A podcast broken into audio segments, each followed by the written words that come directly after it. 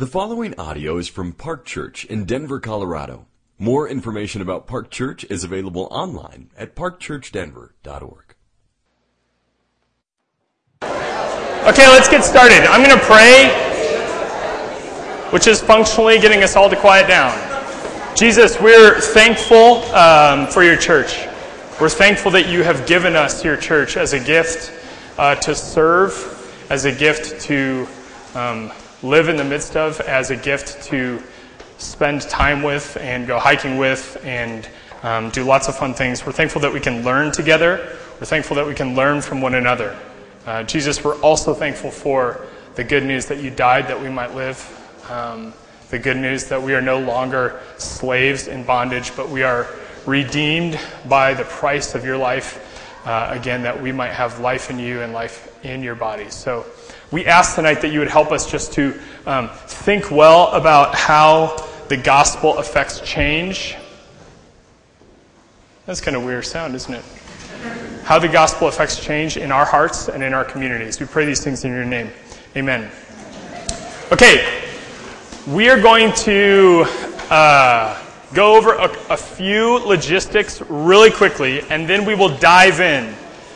Everybody goes numb when somebody says logistics, but this is so that we're all on the same page for the next four weeks. So I am going to go really fast so that we can get into the Bible we can read it together and it will be fun. First, this is how we change. This is not gospel centered life. If you are here for gospel centered life, we're thankful for you. We're not going to mock you, but you can stand up and go upstairs, up these stairs, all the way to the top and go to gospel centered life. Um, it's going to be awesome up there as well, I promise. Um, Second, bathrooms are on each side of me. There's a gal's restroom on this uh, side and a guy's on this side. Um, feel free to get up and get snacks and drinks at any point, but we will have a break in the middle of our time together and we will do a lot of discussion. So there will be ample time for you to get up and get drinks, coffee, water, juice. There's snacks at most of your tables. Um, if you don't have snacks, like this table, steal, beg, borrow, or steal. Um, as much as possible, um, we're trying to frame a lot of this class around gospel communities. And so if you see your gospel community here, please try to sit with them. I know that's hard to do right now. Uh, maybe at the break you can trade some seats, or next week you can just try to sit with your gospel community. We'd encourage you to do that. We also encourage you to grab dinner before you come with your gospel community, or after, or go out for a drink or something like that and talk about how good Jesus is to us. Um, if you're not in a gospel community, we'd encourage you to get involved in one. Uh, we have a group connect on October 11th. If you're interested in a gospel community, which I will make an argument soon that you should be interested in a gospel community, uh, Group Connect is a great way to get connected with the gospel community. Maybe you'll meet one here. Uh, sit down at a table with a bunch of fools that look like they like each other, or kind of like each other. Maybe that's a gospel community. Maybe you can join that one. That'd be really fun. Uh, next thing, real quickly. We have uh, books, binders, and materials you can still buy at the break or at the end of the class here this evening. We know that we had to pick up the pace just because there were so many people which is really exciting. Um, and I already said that we're going to take a break. So, a couple of assumptions heading into this class, just so that you guys know. This is a class, it's not a seminar, which means we're not just going to kind of like scratch the surface of, an, of, of a topic. It's a weird, it's a really weird thing I just did there. I don't like it. Um, but we're not going to do that tonight or in the course of the next four weeks.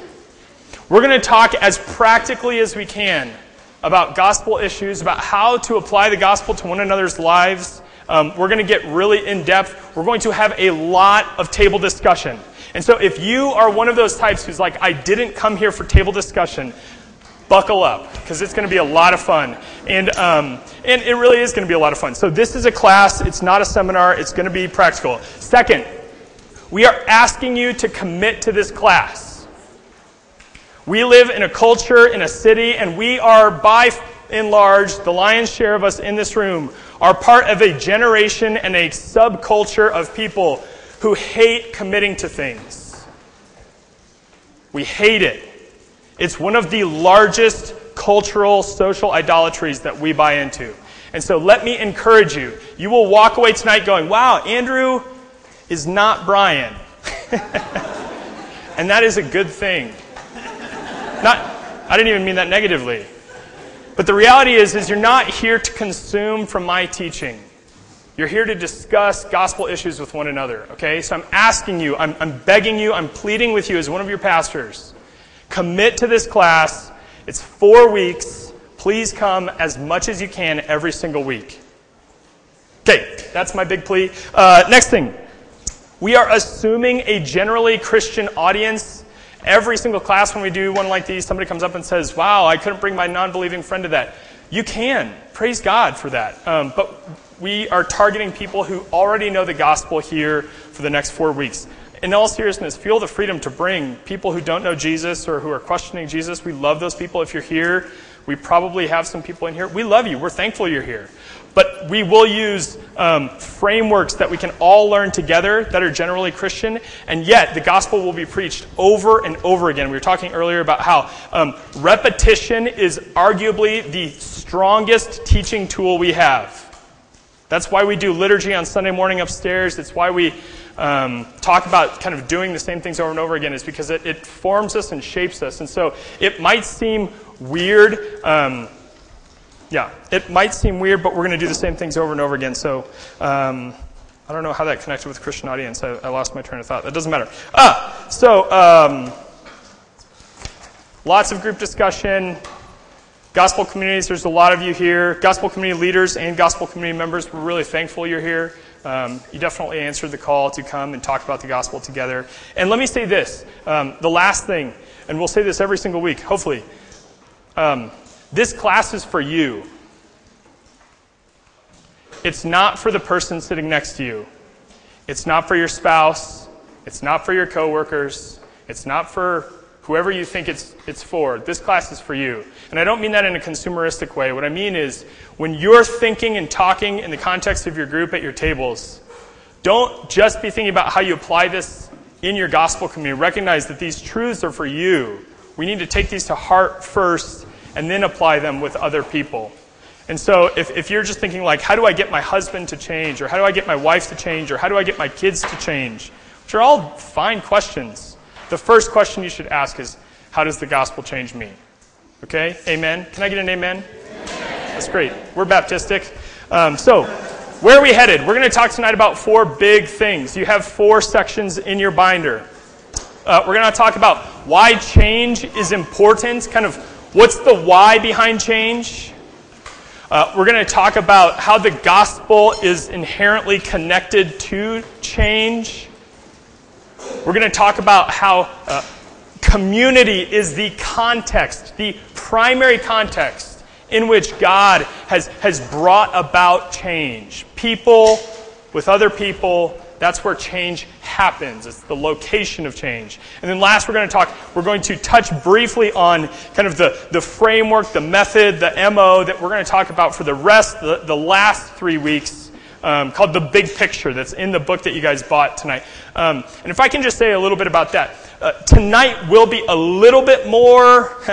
Uh, this thing a little bit more, and yet we're going to do lots of table discussion. It's going to be very practical. But I say that because in the in the next three weeks, we're going to get way more practical. Um, and if you look at the table of contents in your book, you'll see why. It just breaks out that way. So we're going to go through basically the first six chapters of the book. We won't be, I won't be quoting the book at you. I'm not using the book exactly. I'm not going to walk straight through the book, but we're going to use the big concepts, the important things, uh, distill them down, and make good whiskey. So uh, let's get started, um, and we will jump in together. So, why does this matter? Why does change matter? Not just for us as Christians, but why is change something that, that, that riddles the hearts of most people in our world? Definitely most people in our country. Whether it's, it's self help books, whether it's leadership culture and books, whether it's um, just trying to figure out the intricacies of a marriage or family relations with um, parents or with siblings or dating or generally why as Christians do we care about change? A number of years ago, uh, my wife and I were um, just passing our first anniversary, which is great. Usually some of you go like, woo, woo, at that point. None of you did that. Okay. Um, and and um, we were just passing our first anniversary, and thank you. And uh, we were we had moved from Omaha, Nebraska to Chicago, Illinois. My wife had changed jobs, changed territories, changed bosses, changed work. Uh, I was moving from a youth pastor role at a church to a full time seminarian. Uh, my wife was pregnant with our first child. I was learning two uh, ancient languages, and we had said child. Yeah! And we found ourselves in this wonderful place that God brought us to where we had no idea what was going on. Everything was hard.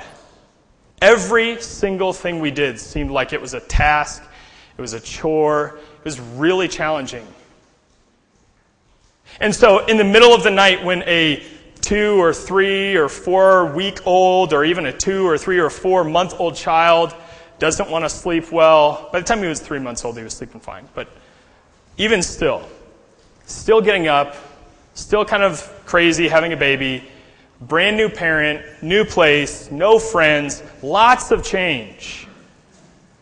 We're sitting there and we're saying to ourselves, how do we make sense of this life that God has brought us into, that He is, he is we feel like He was leading us there?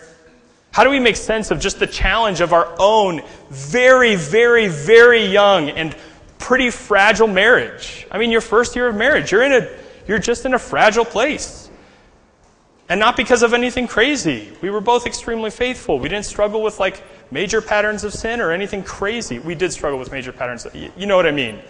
There wasn't like gross misconduct in our marriage. And yet it was, it was unbelievably challenging. And it seemed like every day when I'd go off to school, I'd drop my son off at a friend's house and I'd go to class and I'd open my computer and I'd say to myself, what am I doing? and my wife would go off to work and she'd sit in a car at a light in traffic for an hour and she'd say to herself, like, what are we doing? This is crazy. And conflict brewed more and more, and life was just unbelievably challenging. And I don't say that story. Please don't hear me tell you that story to, to make myself or my family out to be hero or heroes. Because we didn't do it very well. School was unbelievably challenging. I didn't get great grades. Um, my wife really struggled through work for a long time until we figured some stuff out. But the question we kept asking ourselves, and the question we need to ask ourselves tonight is, is how do we make sense of life when we, we can't make sense of life? What are ju- not just the ways in which, the, the lenses in which we see the world, but how do we react when life gets unbelievably challenging or how do we react when life isn't that challenging? How do we live in this world as Christians in a life that could be really easy? How do we react when things are unbelievably challenging? That's some of the things we're going to talk about tonight. I tell this story because, um, yeah, that's all I need to say about that. We live in this, in this tension. Uh, right now, we live in, in, in, a tension between two truths, two uh, twin truths, I think is what I have in your book there twin truths of, of the reality that sin contaminates everything. That sin touches every single thing in this world. If you, if you go back to Genesis 3, which we won't do because we're, we're already pushing on time, we're going to go to other texts that are a little bit more pertinent to our discussion. If you go back to Genesis 3, every single part of this world was judged by God, and sin touched it and entered into it. God judged the earth, brought about brambles, and made work toilsome. And uh, uh, Eve was judged, and Adam was judged, and the serpent was judged. Everything was brought into this sinful world. Every, sin touched everything here. And that's the first truth. And yet, as Christians, we believe wholeheartedly that Revelation 21, verse 6, talks about how, how, how Jesus is making all things new. He's not making all new things. He's not going to torch this place and build a brand new one. He's making all things new. And so there's these, these twin truths of the reality of sin, and yet the way the gospel should and technically does saturate everything. We, there's a tension in there. And it, it goes back to how we understand the gospel. In the book, How We Change or How People Change, those we, we basically stole their title, How We Change. The book is How People Change, so I'll probably just use both of them interchangeably. Um, in the book, they talk about the reality that we understand our salvation. We understand the gospel's effects for, for salvation past because of what Jesus did on the cross and in his, resurre- his resurrection.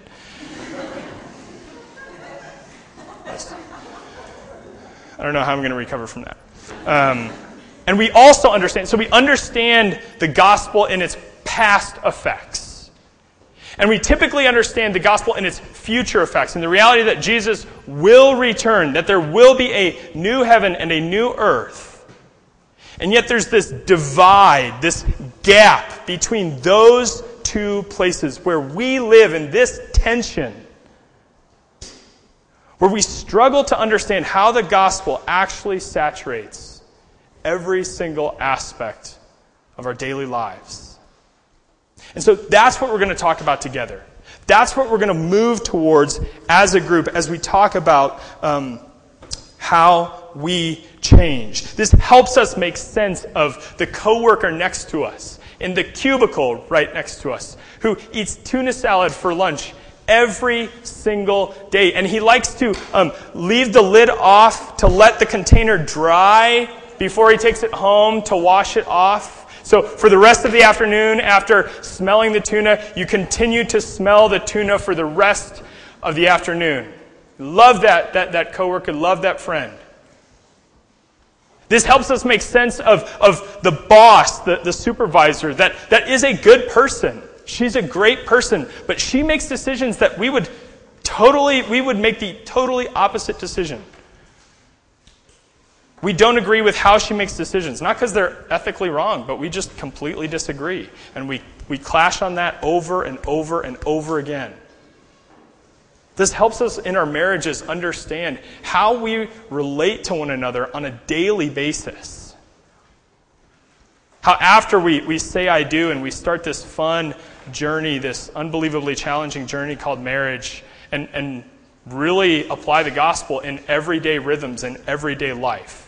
And so that's what we're going to talk about. Now, we try to, excuse me, we try to fill this gap, this, this void with a number of things. And, and here's one of the areas where we think uh, Tripp and Lane do a great job giving us some categories for understanding. How do we, how do we try to make sense of this gap? How do we attempt to make sense of this gap? Uh, the first way that some of us might try to um, fill this gap is through something they call formalism. And so essentially, it's kind of like doing all the Christian things, whether that's going to church on Sunday morning, uh, whether that's doing quiet times every, every morning, whether that's um, being at a class called How We Change on Monday nights for four weeks in the fall. Um, you walk through the motions, and yet heart change doesn't happen. Another category that they say is some of us fall into kind of the, the, um, the category of, of legalists. And so we, we essentially try to fill that gap by saying, what are the ethical and moral do's and don'ts of this world? I'm a doer, I'm a don'ter in the right context with the right things. Right? Some of us uh, fall into the category of, of, activists. Some of us try to fill that gap with, with doing something uh, surrounding the issues that, that, that the gospel entails. And yet those things then become the gospel for us. And whether it's, whether it's um, rights for the unborn, or whether it's evangelism, or whether it's social justice, or whether it's um, whatever the case may be, you fill in the blank. Some of us try to fill that gap with, with a, a degree of activism. Some of us uh, fill the gap with, with mountaintop experiences. We're the first one to sign up for the retreat in, in junior high youth group. We were the first one to give our life, life to Jesus every single time. Every single summer camp. Gave my life to Jesus again. And told a new story about how he's doing a new thing in my heart my friend's heart. Some of us fall into the category of, of biblicists. And so we, we essentially say to ourselves, if we can just gain more knowledge, if we can just gain more understanding, more theological depth of the gospel, of the Bible, of the things of the faith, we know the Christian calendar, we know church history, we know all these things so well. That is what will fill this void for me and for others. We just need more education. And some of us fill the gap with, um, well, they say psychologyism. Basically, that the church and people are here to fill my needs. And the last thing that they say, a category that many of us fall into, is socialism. And they're, they're not talking about, you know, little, little red books. Um, they're talking about the fact that we, we try to fill our lives with the reality that, that generally churches have people. And so we go to all the church things because there's people there, and it gives us a sense of belonging. And, and all of these things, all these things are good things. They're all means to an end, but we tend to make them the end that we're seeking to serve. We tend to make them what fills the gap. And on top of that, we, we, we try to manipulate, we try to make change happen through another, a, a number of other things. And so, um, not only do we try to fill the gap, but we try to manipulate life in such a way that this gap makes sense. So whether we try to change our circumstances, if I just had a, if I just had a roommate who picked up his dishes, life would be easier. Living in light of the gospel would be easier. If I just had a husband who would vacuum, if I just had a husband who would pick up his dishes, if I just had coworkers who didn't bring tuna salad to work. Some of us try to manipulate um, this gap and manipulate life through behavior modification. We just think if we can just get the right behaviors, if we can just do the right thing in the right situation, if we can um, do, do, do, then we will always, we will actually start to make sense of, of this life and we will actually make change happen. Some of us seek to manipulate um, what we think or what we believe. If I, if I just have the right thinking on this situation, then I will respond and react in that situation correctly. Some of us think uh, if I just believe in myself enough, if I have strong enough self esteem, then I'll respond or react in these situations the way that I should. And some of us fall into the trap of just saying, like, I just need to trust Jesus more. I just need to let go and let God. And there's like just enough reality, there's just enough truth in all those things for them to be really dangerous. Because none of those things bring true and lasting change. So we're going to break into our table groups and ask a couple questions. You've got questions at the bottom of that first section. And I want you first, before you ask those questions, introduce yourself. We're going to take 10 minutes and do this. Introduce yourself relatively quickly, but don't rush. And then ask, let's just ask this one question. What are the areas of your life? Nope, sorry, go back. Which kind of gap filler are you? Ask that question of the table. Go. Okay, let's come back together. Okay, let's pray. Lord Jesus, thank you for great discussion, for warm hearts. Amen. So let's move to the second session.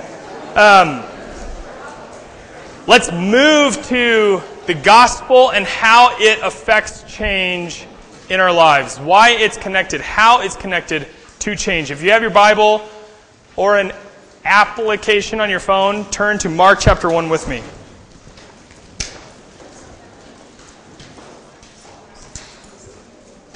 Mark chapter 1, and we're going to pick up in verse 14.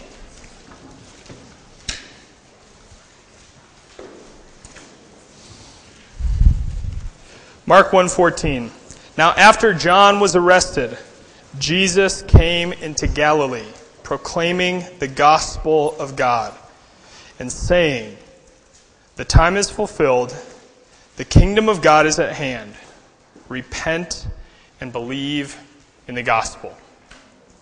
Mark's gospel narrative does not have a birth account. It doesn't talk about Mary. It doesn't talk about where Jesus came from. It doesn't talk about um, his, his family history, his lineage.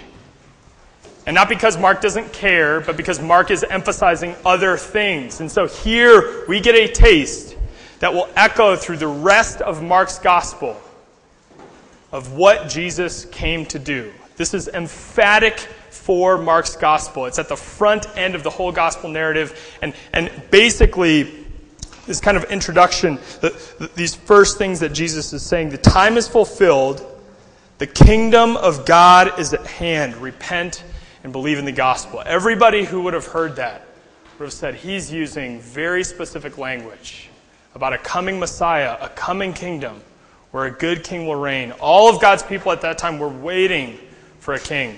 They were waiting for a Messiah. They were waiting for an anointed one. And so he uses this language. He, he, says, he says, repent and believe. Another way to say that is repent and, and, and trust, or repent and have faith. And so, what does that mean? There's a definition of that actually in a subsequent session, which we'll get to. But repentance means turning away from sin. It's an acknowledgement and identification of sin and a, a, a willful turning away from it. So it's, it's, the picture is of somebody heading this way. They see what they're heading towards and, and they decide, they willfully say, I don't want to go that way. I'm going to turn around this way. And then, then trust or faith or belief is, is turning this way, trusting in what Jesus has done on the cross in his resurrection. And so repentance and faith is kind of this, this two sided coin, this, this two, this two turn uh, method of, of, of, of working out the gospel in everyday life. And we'll get to that, as I said, in a subsequent chapter. But at the heart of Jesus' kingdom ministry, central to what Jesus came to do, is change. At the heart of his kingdom is change. I, think I've said before, uh, Jesus didn't come. Uh, Jesus is uh, Jesus didn't come for a Jim Collins mission. He didn't come to make good people great. He came to make dead people live. How do you make dead people come alive? They need change.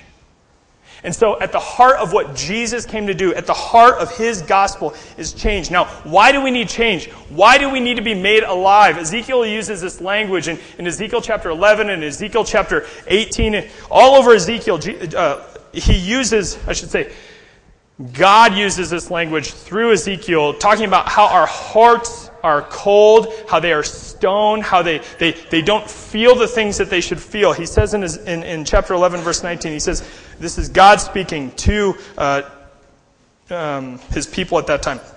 I can't remember if it's Judah or Israel, so it doesn't matter right now. Uh, he says, I will remove this heart of stone from their flesh and give them a heart of flesh, which is kind of weird, of fleshiness that they may walk in my statutes and keep my rules and obey them, and they shall be my people, and I will be their God. And then in Ezekiel 36, uh, 36, very similar language, he says, I will give you a new heart. He's talking to his people. And a new spirit I will put within you. I will remove the heart of stone from your flesh and give you a heart of flesh. I will put my spirit within you and cause you to walk in my statutes and be careful to obey my rules. We need heart transplants. We need a new heart. And so at the end of the day, most of us would say we need to change our circumstance, or we need to change our behavior, or we need to change the way we think about things, or we need to change just how much we trust in Jesus. And, and in one sense, that is true. But what he's going back to is not like the, the, the quality or the quantity of our trust in Jesus, but a willful acknowledgement that Jesus is faithful, that Jesus is the one who changes us. A turning away from sin and a walking towards a trusting in Jesus over and over and over again. And how does Jesus do this? He does it in the gospel. And so turn with me, if you will, to Ephesians chapter 2.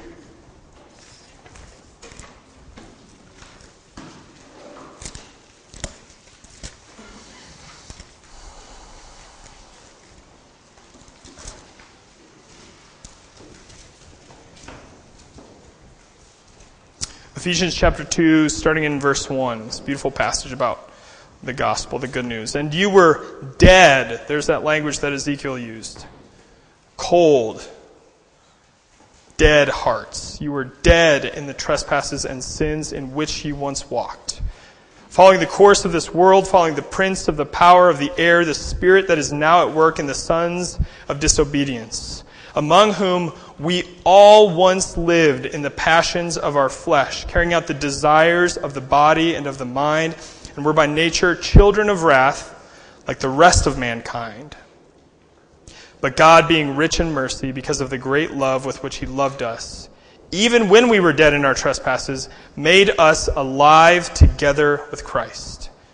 By grace you have been saved and raised us up with him and seated us with him in the heavenly places in Christ Jesus, so that in the coming ages he might show the immeasurable riches of his grace in kindness toward us in Christ Jesus. For by grace you have been saved through faith. And this is not your own doing, it is the gift of God, not a result of works, so that no one may boast. For we are his workmanship, created in Christ Jesus for good works, which God prepared beforehand that we should walk in them. Those of us who were here uh, yesterday, we heard this, this passage preached. This passage is so helpful for us to understand the gospel. We were dead in our trespasses. The picture that Ezekiel eventually gets is one of, of a valley of dry bones, meaning these, these, these corpses, these people were so dead, there was no meat left on the bones. Birds and rodents had so picked at them that they were dry. There's nothing on them. We're dead in our trespasses. And yet, in the gospel, God makes us alive through Christ, through faith in Him, through turning away from sin and trusting in Jesus. And in those things, because of those things, we are a new people. We have a new identity. We are a justified people, not a condemned people. We are a adopted people. We are sons and daughters of the King, not orphans. We are a reconciled people. We are no longer estranged from our Creator and the person with whom we were created to have good and lasting relationships with. We are no longer, uh, or excuse me, we are saved. We are no longer sinful. We are redeemed. Our, our lives were bought with a price. We are washed. We're no longer unclean. Our identity is no longer bound up with who we are or what we do, but with Jesus and so, central to our understanding of the gospel is this new identity, these, these new identity markers that we have both as individuals and as Jesus' church. So, I want us to break into our groups again. And I want you to ask a couple of those questions, uh, the discussion questions that you have. But what I want you to ask first is of those identity markers justification, adoption, reconciliation, salvation, redemption, washing, cleansing which of those do you struggle to believe the most? Which of those are the hardest for you to understand and believe in your life? Go. Let's get started. Okay, let's pray. Lord Jesus, you are so good to us over and over and over again. You're good to us in good sodas.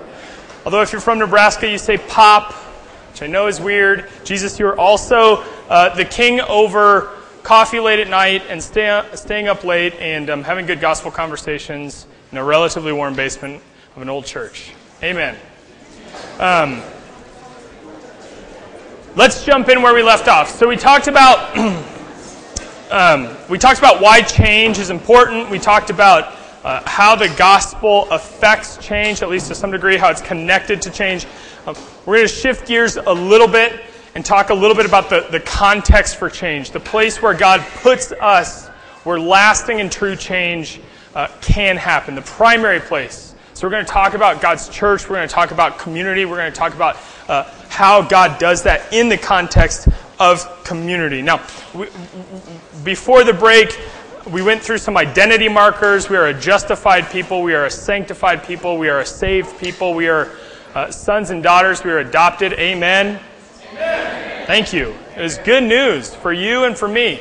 And because of that, we have these, these new and beautiful identity markers. Now, what's, what's good about that is that we don't just have those alone. We have those in the context of a new community. And so, so Jesus in his goodness, in his, in his gospel, in the good news that he saves people, doesn't just call us out of, I should go this way, out of sin, but he calls us into a new community.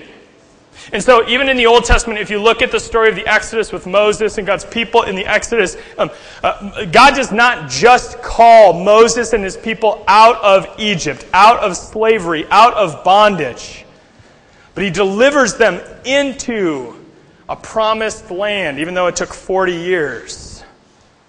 He delivered them into a place where his presence will dwell with them, where he will be their God and they will be his people, where he will walk among them.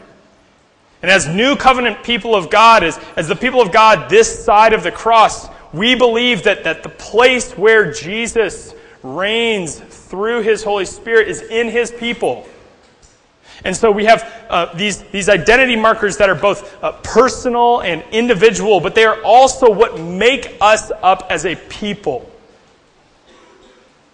So we are a people who are called out of sin and into a new community. Now, now sometimes, as I said earlier, um,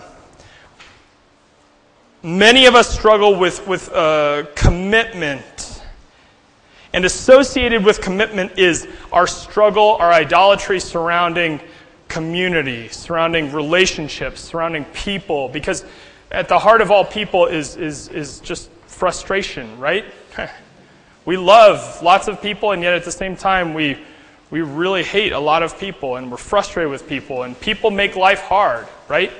Um, uh, I have an illustration, and it's not that helpful, so I'm not going to use it. Um, it's a really stupid one. Um, but the reality is, is, is we, there's a show on TV right now, Last Man on Earth. And sometimes we, we believe that like this life would be easier if we were the last people on earth. And we wouldn't say that. We wouldn't tell our spouses that or our parents or our roommates. But we believe that. You believe that. I know I believe that. Sometimes I think that. I'm not going to say anything there either. But the reality is, is that uh, Jesus calls us out of sin and into a new community. And this community isn't optional. It's, it's not something that we can pick and choose and say, oh, I guess I'll be part of the church part of that identity marker. When, when Paul or anybody in, in the New Testament talks about the church and he says um, the church at Ephesus or the church at Galatia, he's talking about a group of people. Every once in a while, I'll talk with uh, somebody who uh, does like a home church type thing. Um, and there's nothing wrong with doing church type stuff in homes. That's what we do in gospel communities. It's beautiful and wonderful. Um, but it, it usually means something like, there's a parent and another parent, so a husband and a wife, and then there's some kids, and like they do church together. And, and please don't hear me just like trying to throw stones and say they're idiots. They're not idiots, um, but usually there's this weird aversion to what we would call the true church. And not because they're not Christians, I'd be really careful to say that, but more like they just, they're like, well, there's just a lot of sinful people out there. What does that communicate about their little church? There's not a lot of sin in that little church. Or we can just minimize the sin with less people. But community, the church is not, is not optional. It's, it's what we're called to. It's this beautiful thing. It's this wonderful thing that the gospel calls a people out of sin and creates a new community. So if the gospel does that, if it calls us out of that, then the gospel should be at the center of all of our relationships. All of our relationships. It calls a bunch of weirdos who typically would not get along, typically would not be friends. Says, hey, you can love each other, you can serve one another, you can be friends. It's the joy of gospel community. A bunch of weirdos who should never get along, doing life together. Many people in my gospel community, I love them. I'm thankful for them. I would never, ever choose them as my friends. None of them are here tonight. Makes it really easy to say that. But that's the good reality of the gospel and how it calls us into a community. And, and we have this desire, we have this longing to, to um, create relationships, to create community around anything but the gospel. We'd prefer to create our relationships, our, our friendships around um, affinity, right? So like we like just we like these people and we kind of like the same things and we wear the same skinny jeans and we go to the same restaurants and we watch the same shows and we go to the same Red Rocks shows. We do the same things. We have an affinity for one another. Those are my gospel friends. Or we find gospel friends around life stage or something like that. And so um, I am a, sing- a young single man. I want a group of young single men, but mostly women, for my gospel community. The odds are better if I'm one of a few single men. None of that is true, obviously. I'm married, happily married. Or we, we seek to find community in, in, in just like something we enjoy to do, whether it's recreation. We find community in, in, in anything but the gospel. We, we, we, we take the gospel out of relationships and put something that we desire. Not bad things. None of those things are bad things. But we take what's at the heart of biblical community out of the equation in order to serve our needs, our desires, what we want, and what we want to see. And Jesus in the gospel says, no, no, no, the church is this beautiful mess of broken people who love each other when they shouldn't. Look at Jesus' disciples.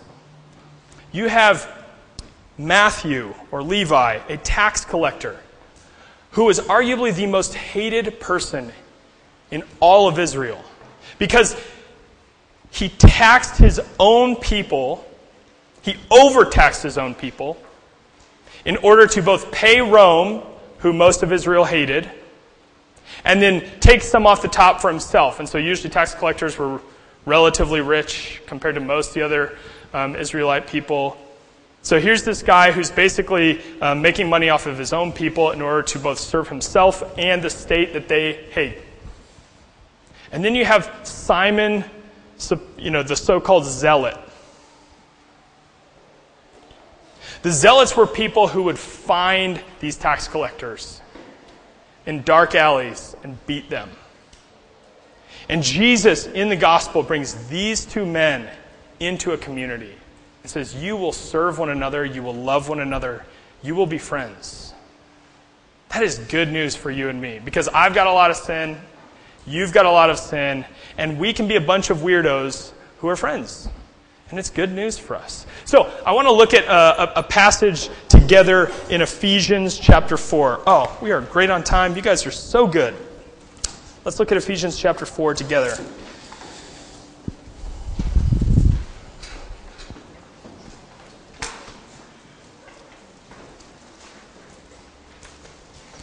And I'm going to start in verse 10. Oh, excuse me, verse 11. And Jesus gave the apostles, the prophets, the evangelists, the shepherds, and teachers to equip the saints for the work of the ministry, for building up the body of Christ until we all attain to the unity of the faith and of the knowledge of the Son of God to mature manhood, to the measure of the stature, the measure of the stature of the fullness of Christ, so that we may no longer be children tossed to and fro by the waves and carried about by every wind of doctrine by human cunning, by craftiness, and deceitful schemes. Rather, speaking the truth in love, we are to grow up in every way into Him who is the head, into Christ, from whom the whole body, joined and held together by every joint with which it is equipped, when each part is working properly, makes the body grow so that it builds itself up in love. There's this beautiful picture of the church. There's, there's a group of leaders who are tasked with equipping the saints for the work of the ministry. So the leaders don't do the ministry all by themselves, they're equipping people to do the work of the ministry. And, and, and growth language is all over the place. We're to grow up into maturity, into Christ likeness. We are to grow together. Each part, when it's working properly, makes the body grow. There's this image of a body where there are many different parts but all one body. Different parts do different things and they help one another out. If you don't have two legs, that's a really, that body struggles to do certain things. And so this picture helps us see that, that growth is central to the church, that one anothering, meaning relationships are central to the church, and, and speaking the truth in love. So, embodying gospel implications as we seek to grow with one another. Growing with one another. Speaking the truth in love. I was visiting a friend a while back, and um, um, he's a single guy, and he lives with uh, a couple other single guys. And um, it, was a, it was a wonderful visit for a lot of reasons. I walked into their house, and it was the dirtiest house I have ever stepped into. I feel like I'm being really hard on dudes. I'm sorry. But this illustration is really helpful, so I'm not that sorry. And I walked into the house, and it was really dirty. Um, like, like one of those houses you're kind of like, I think I just got allergies by stepping into this house. Uh, just very dirty. Like, I, I'm pretty sure they owned a vacuum. I don't know if they uh, were confused as to how to like plug it into the wall or turn it on or actually just move it back and forth. But like the floor obviously had never been vacuumed. Um, there was mold growing in the toilet. I don't even know how that's possible. Like, really, how does mold grow in a toilet? Like, there should be water running through it once in a while. It was crazy. There was, there was a, uh, a relatively thin layer of dust uh, on top of a very thick layer of dust. Um, it was disgusting. It was, it, was, it was really, really gross. And I actually went into my friend's room, and his room was pretty clean, and, and um, which was just, I felt really bad for him. Um, but we were talking with his roommates and kind of talking about uh, the cleanliness of the home. I don't know how we started talking about that, but we really did. I'm not making this up. And um, it, was, it, was, it was fascinating. Uh, this one roommate of his um, said a number of things that I, I could not get over. I couldn't believe he said them. One of the things that he said was, is it's not that dirty. It's just pretty messy, which it was very messy. But it was also filthy dirty. It was disgusting. Another thing he said was, was um, I don't really know. He was talking about a specific thing, for example, the toilet with the mold in it. Like, I don't really know if that can be cleaned.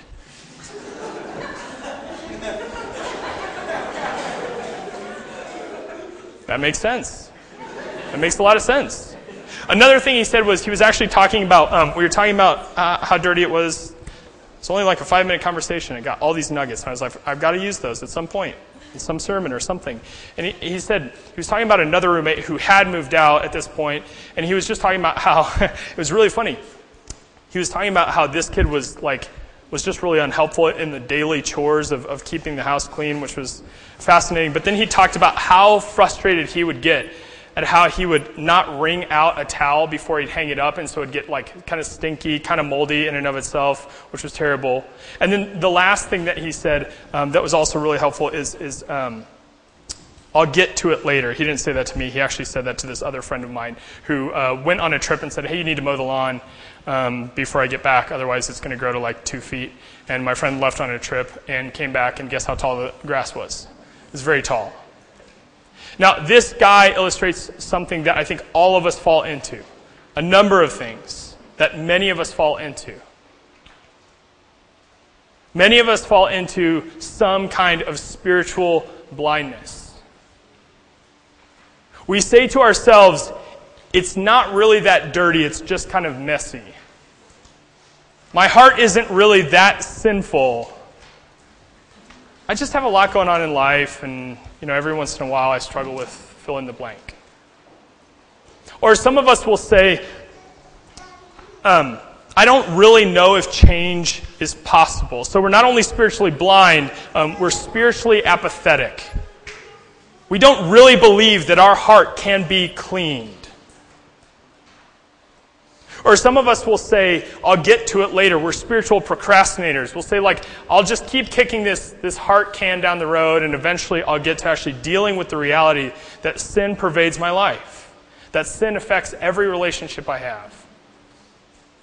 Or last, many of us will say, one of our roommates refused to hang out the towels. Essentially, we're saying, like, they piss me off because they do something even though I do the exact same thing. We become spiritual hypocrites.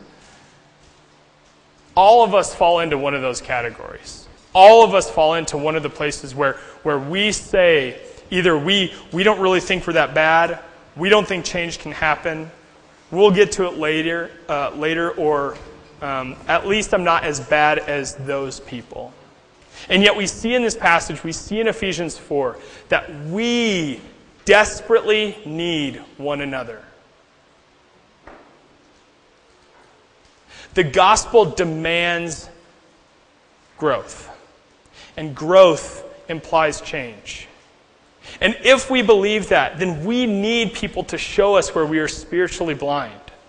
We need each other to show us where we are apathetic to the power of the good news of Jesus. We need each other in order to understand how we are hypocrites about our own sin.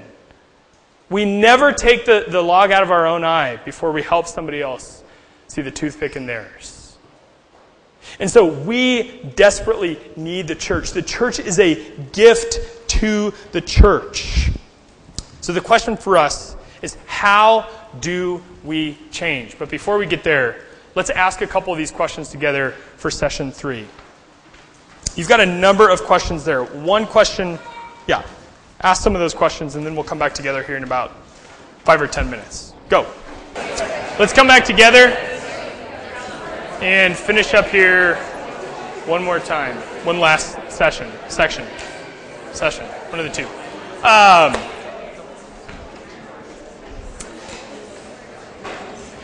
it's it is sincerely really encouraging that you guys are talking to one another. Um, evidence that the gospel is good, right? Amen. That's easier than saying right. Right doesn't sound good. Uh, let's talk about this last section together. Before I do that, actually, uh, just that you uh, know, real quick, we were giving books to couples, um, not because we don't think that couples are two people united. Um, more just because we assumed that maybe you would want one book for a couple. If you do want two books and just want to buy another one, we have a ton upstairs for 10 bucks. And if you haven't paid yet for the class, we would encourage you just when we're done here in 15 minutes to pay um, Jeff. Find Jeff. He's he was in the back. I don't know where he went. I think he he's probably in the bathroom right now. Um, I'm just kidding. That was rude. Okay, let's get started. Um, so at the beginning, we talked a little bit about, well, we've been talking about change the whole time, but we talked about how um, we all have a means for doing certain things. And so we're going to move towards really what the rest of the class is going to entail, what the rest of, of the book is going to entail, and really start to dig into how do we apply, um, how do we understand, how do we address gospel issues in our own hearts and then how do we lovingly speak the truth to others in the context of community, this, this beautiful thing? How do we actually do that? Um, but before we do that, we need to talk a little bit about the heart. Uh, biblically, and we'll read Jeremiah 17 here in just a second. Uh, just a second. Uh, biblically, the heart is kind of the epicenter of a person's life. So in the Bible, anytime somebody talks about the heart, they're essentially saying the essence of who this person is. And when we talk about change, we're getting at heart issues. All those external issues we talked about earlier, whether it's changing circumstances or changing behavior or changing um, fill in the blank, how we understand things, how we think about things, how we understand ourselves, those are all external things. We want to talk about the centrality of the heart uh, why the heart is important in this whole change business. And it's because Jesus will talk in uh, Luke 6 and Matthew 7 about how um, what we do is essentially a function of what's going on at a heart level. And so the method, kind of the means by which we're going to um, talk about change, is this model that um, Paul Tripp and Timothy Lane kept up. If you have an appendix in your uh, binder. This is a, a, a helpful tool in a Christian's toolkit. And, and what this is, I wish I could put this up on the board, but I, I, I didn't. So I'm sorry.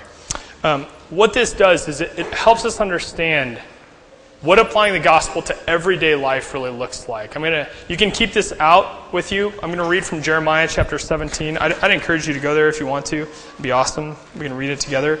And we're gonna talk about how this model makes sense and what's at the heart of the model even. Jeremiah 17 verses 5 through 10. I'll let you turn there.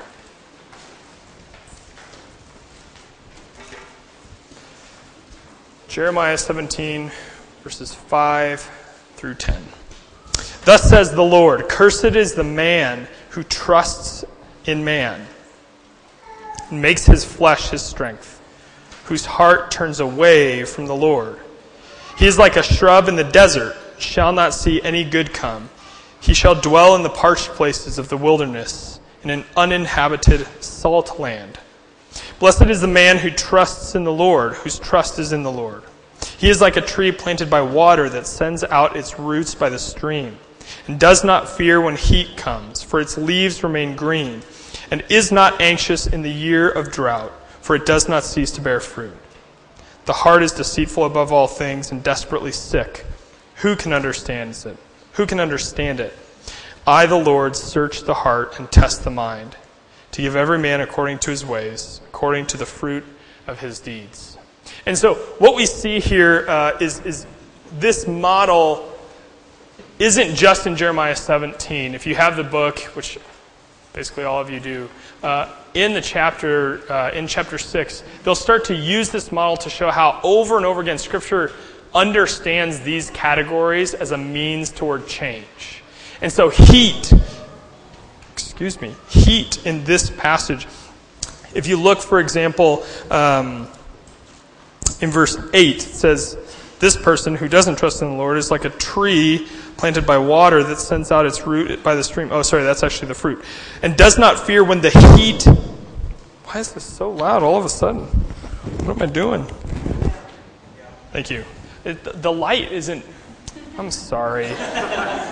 This is like real problems. Um, quit looking down. Uh, but this person does not fear when heat comes. So this is not the person who's in a parched land. This is not the person who is in a place like Salt Lake. It's weird. God doesn't like Salt Lake, apparently. That's not true. That's just a joke, and it's not funny. Um, and then when we look, uh, heat is essentially kind of what is your situation? So, what are the circumstances that you find yourself in? Do you find yourself in a small cubicle doing work you don't like? Or work that doesn't just give you like this thrilling sense of purpose and, and wonder? Or do you find yourself in a really good job that you really do like, that really fits who you are? Do you find yourself kind of complacent because everything's pretty easy at this point? Do you find yourself in a relationship where you're like, this is unbelievably hard? Do you find yourself in a relationship where you just keep saying, wow, this is so easy? That is what the heat is. Heat isn't inherently um, negative, but it affects our heart. And so, even in times of great blessing, we can grow apathetic, we can go, grow lazy, we can procrastinate. So, that's what heat is. It's, it's kind of what is the situation in which you're living with the situations that you find yourself in. And then it talks about thorns on this model. Thorns are essentially the way that we respond sinfully to the heat of this world. And so, if we find ourselves in just a great job that we really love, what would the thorns look like in that? We just say to ourselves, wow, this is really easy. I've got it made. God loves me and he hates everybody else. Or what if we find ourselves in a job that we don't think is that thrilling? We say to ourselves, I deserve better. I'm entitled to something more. Everybody deserves a good job. Nobody should have to work at McDonald's. Those are the thorns, the sinful ways that we respond to the heat. And then cross, kind of this, this who is God and what has he done. So in this chapter, or excuse me, Jeremiah 17, he kind of talks about who God is as, as, as um, somebody who searches the heart, somebody who tests the mind. Up in verse 5, he talks about basically God is somebody who should be trusted in, he's trustworthy. And so the question we ask ourselves when we come to the cross in this model is how does the gospel call us to something different? Instead of responding to our situation, our circumstances, our behavior with, with, with thorny, sinful brambles, What does the gospel actually call us to?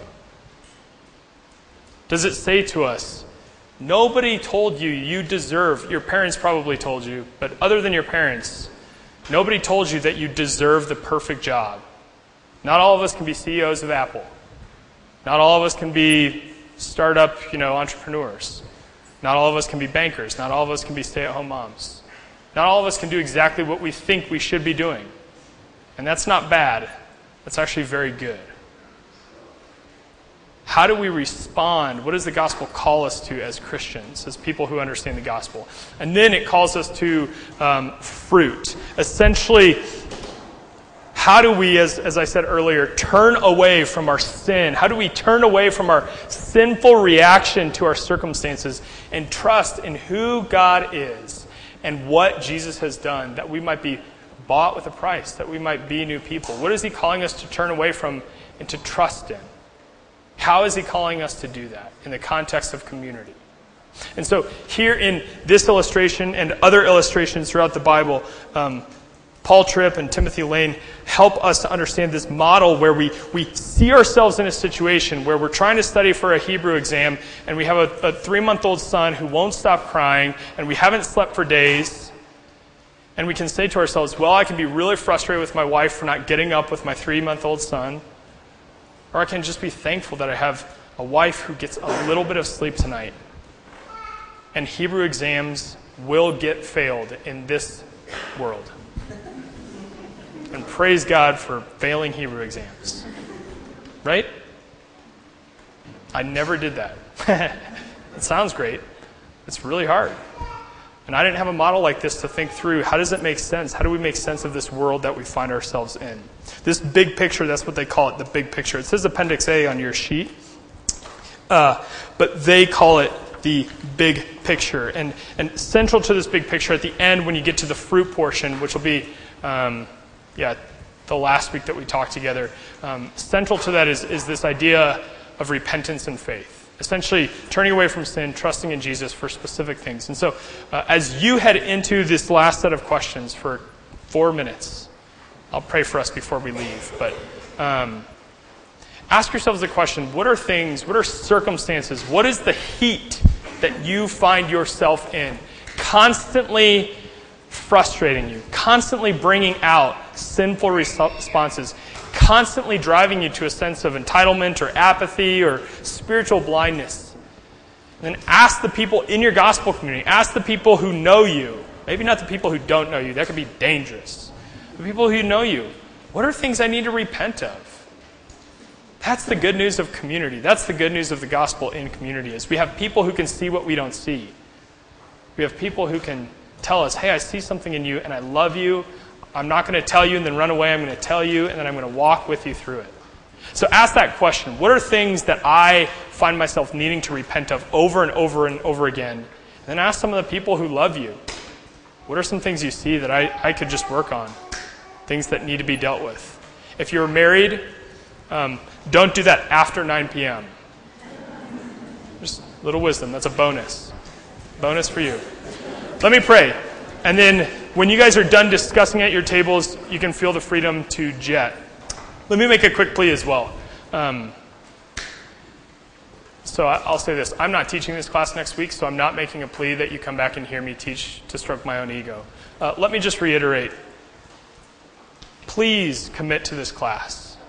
We want Park Church to be a place where people see real change because of the good news of who Jesus is. We don't just want this to be a place with big classes. We want it to be a place where change is happening in our midst because Jesus is in our midst. So please come back next week and hear whoever is teaching. Can't remember who it is. So I'll pray. Jesus, we're thankful for this good news. We're thankful for what you have done that we might be saved. We're thankful that you not only show us our sin, but that you give us people who can see it clearly, more clearly than we can. And then you. Um, you compel us to tell one another about how, how good it is that Jesus has saved us. Jesus, we pray that we would be ambassadors, that we would represent the King well in showing people where they fall short, where sin still pervades their life, and yet also shows those people where you are good, where you are loving, where you have saved us and redeemed us and already forgiven us. Jesus, we pray that you would make us gospel people. Pray these things in your name. Amen.